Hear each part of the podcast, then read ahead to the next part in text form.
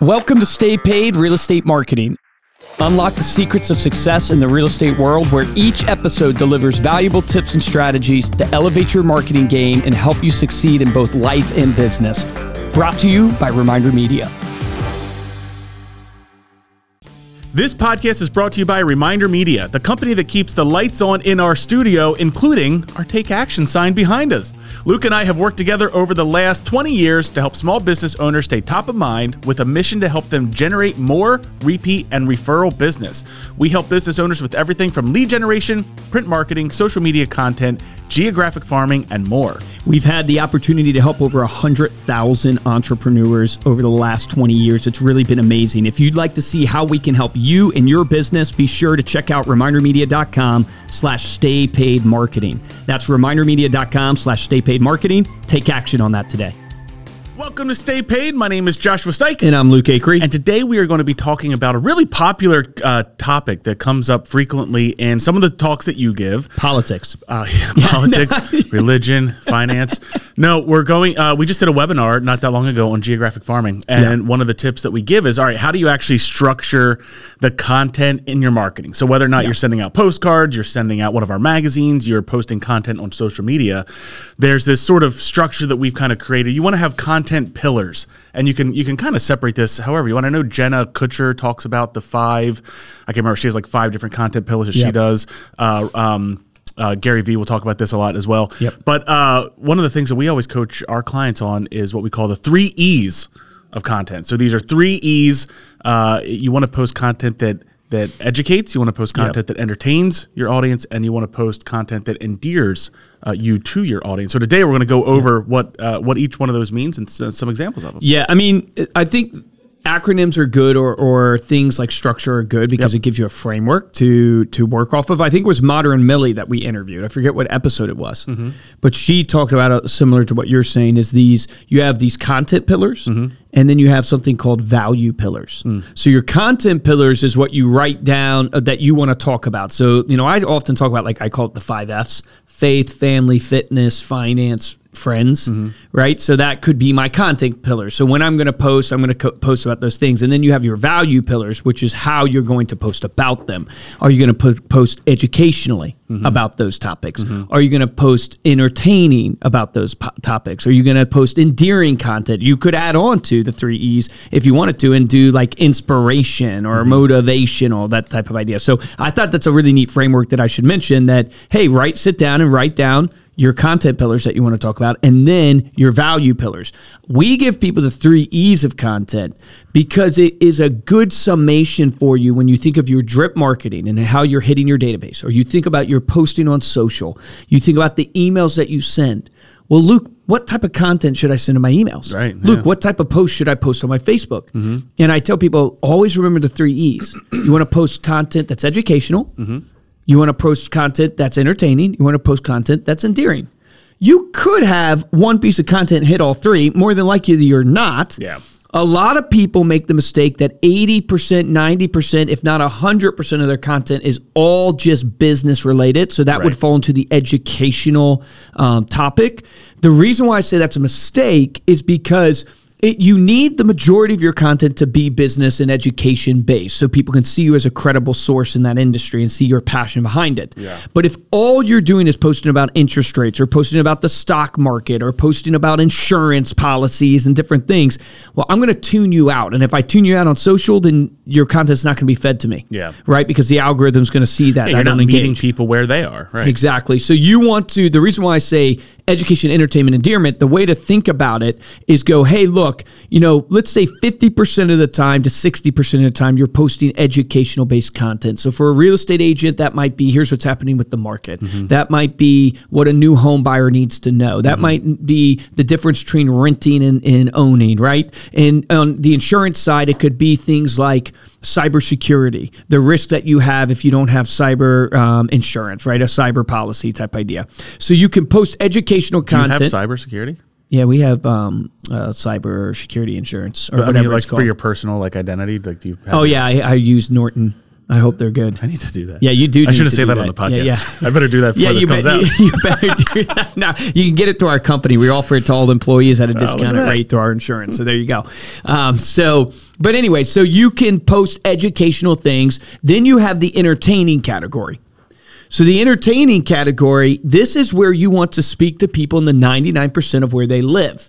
The best thing to think about about the 99% of where they live is the most common things that humans do, right? We, what do we all do? We, we eat, mm-hmm.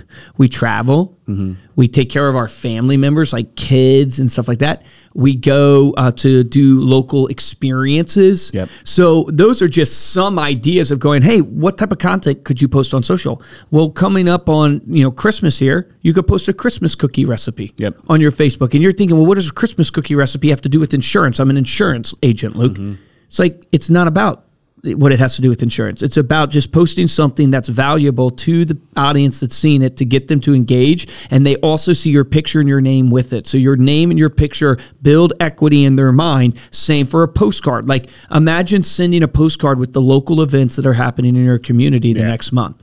Here's the plays that are happening at all the local, you know, play Christmas plays, stuff like that. So that entertaining content is stuff that could be local content. It could be things like recipes. It could be, you know, you. I think we had Will Penny on, and he does um, Facebook groups really, really well. Yeah. And this guy, I mean, he he's a stud. He closes 200 plus deals a year in Ohio. Will, if you're listening to this, shout out to you.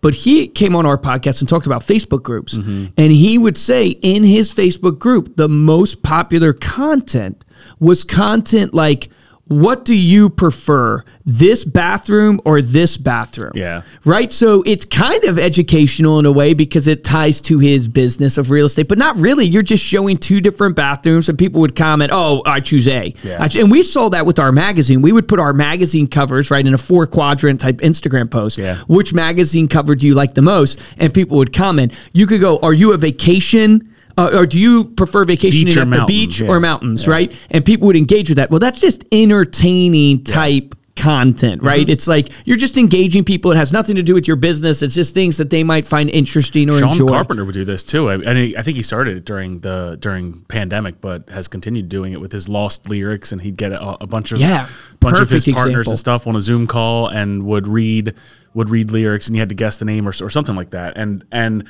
the brilliant thing about it is he's literally building a referral network of other real estate professionals just by doing something fun and entertaining with them. Yeah. There you go. The last E is endearment. And this is the one I always harp on because I feel like there's just such an opportunity that people miss out on. Mm-hmm. And I'm a huge proponent of consumers want to do business with people they know, like, and trust, but they actually want to do business with purpose driven businesses. Yeah. Right. I think you see this when you actually, you know, look into how people kind of move and the psychology of why people buy from certain companies and why they don't from others. So you want to be a purpose driven Yeah, business. there's a power in the shared values as well. Yes. So if you're putting your values out there, or you're you're doing, you know, some of the ideas that you'll give here, um, you're finding other people that have those shared values. They'll naturally be drawn towards you. You'll have a stronger relationship with those people. And I think it's because when it is a purpose driven business, it's not just about profit. And being just about profit, people want you to make money, but they don't want to feel like a transaction. Yeah.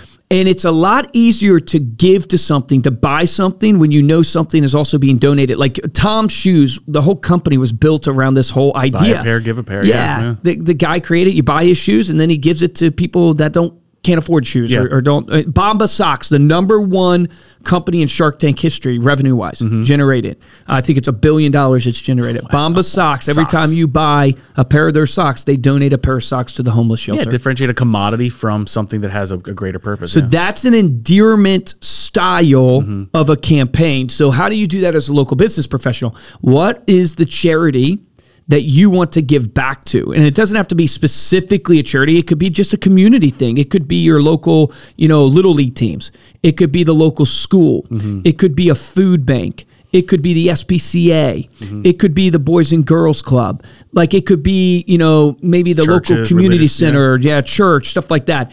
It's so powerful. My brother just got done with his campaign for November where he um, sent the postcard to 4,000 homes, raising awareness for the Agape House, Okay. a food drive. And it's just such a powerful campaign because he literally would have people stop by his office, drop off food, and say, We love what you're doing. Yeah. And think powerful. about that name brand to the community. And here's what endearment campaigns do that people don't recognize is they give you this halo effect that the good that you're doing for the community, they associate it with the work that you do for people in real estate. And people want to do business with people they know, like, and trust. And people want to trust that you will do good for them in Yeah. the transaction, that you will take care of them, that you will look out for them. So they're looking and going, wow, look at how Steven is looking out for the local food bank and raising awareness. And they associate that with all the other good he does in his business.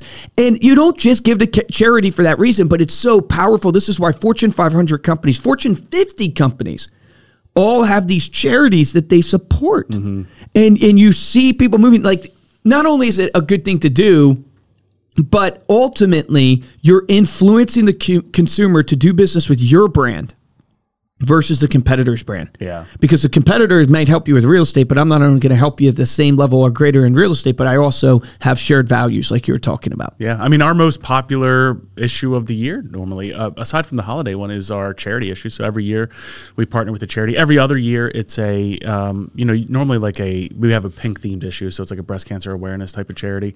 Uh, and then on the other years, um, we'll, we'll pick uh, different charities like food banks or, or something like that. It's always one of the most popular that we have of the year. But then look, talking about like sending out the 4,000 postcards, you can take that work that you're doing with that uh, and move it onto social media and help to raise money and help continue to give back to the community uh, while getting some of this content and ideas out there for your for your business as So well. I would look at your campaigns this year for your database coming up in 2024. Here we are. and I would go 50% should be educational at least, where Mm-hmm. you are educating on your industry, on your expertise. It shows people you have authority, credibility. And it doesn't mean you shouldn't make educational content entertaining. yes, Right? correct. Can still, make it entertaining. You can still make it entertaining. Then I would look and go 50 to 60%. Then I would go, let me do 20 to 25, maybe 30% where it's entertaining. Yeah, just pure entertainment. And yeah. then Not you have 10% there that maybe, maybe to 10, 15, you could go up to 20 that is endearing. Mm-hmm.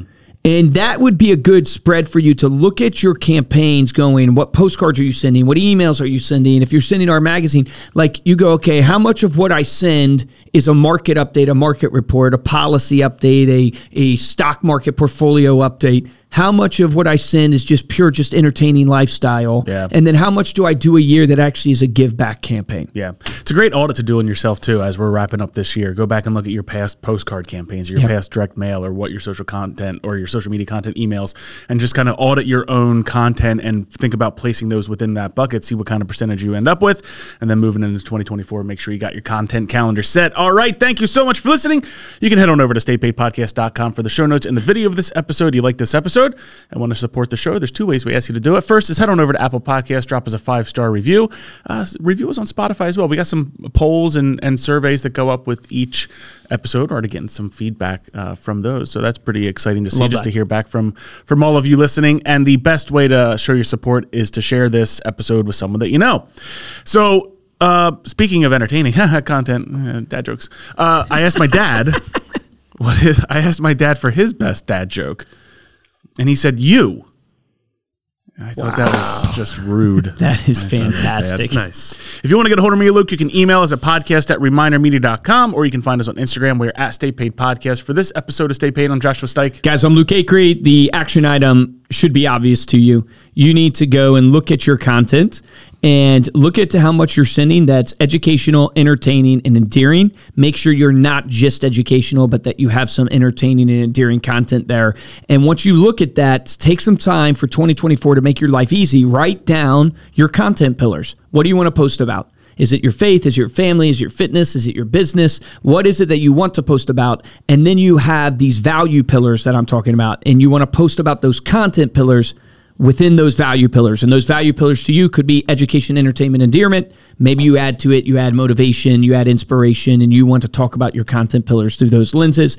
Do that exercise. It will make a huge difference. Remember the difference between top producers and mediocre producers in every business is top producers take action. Take action on that today.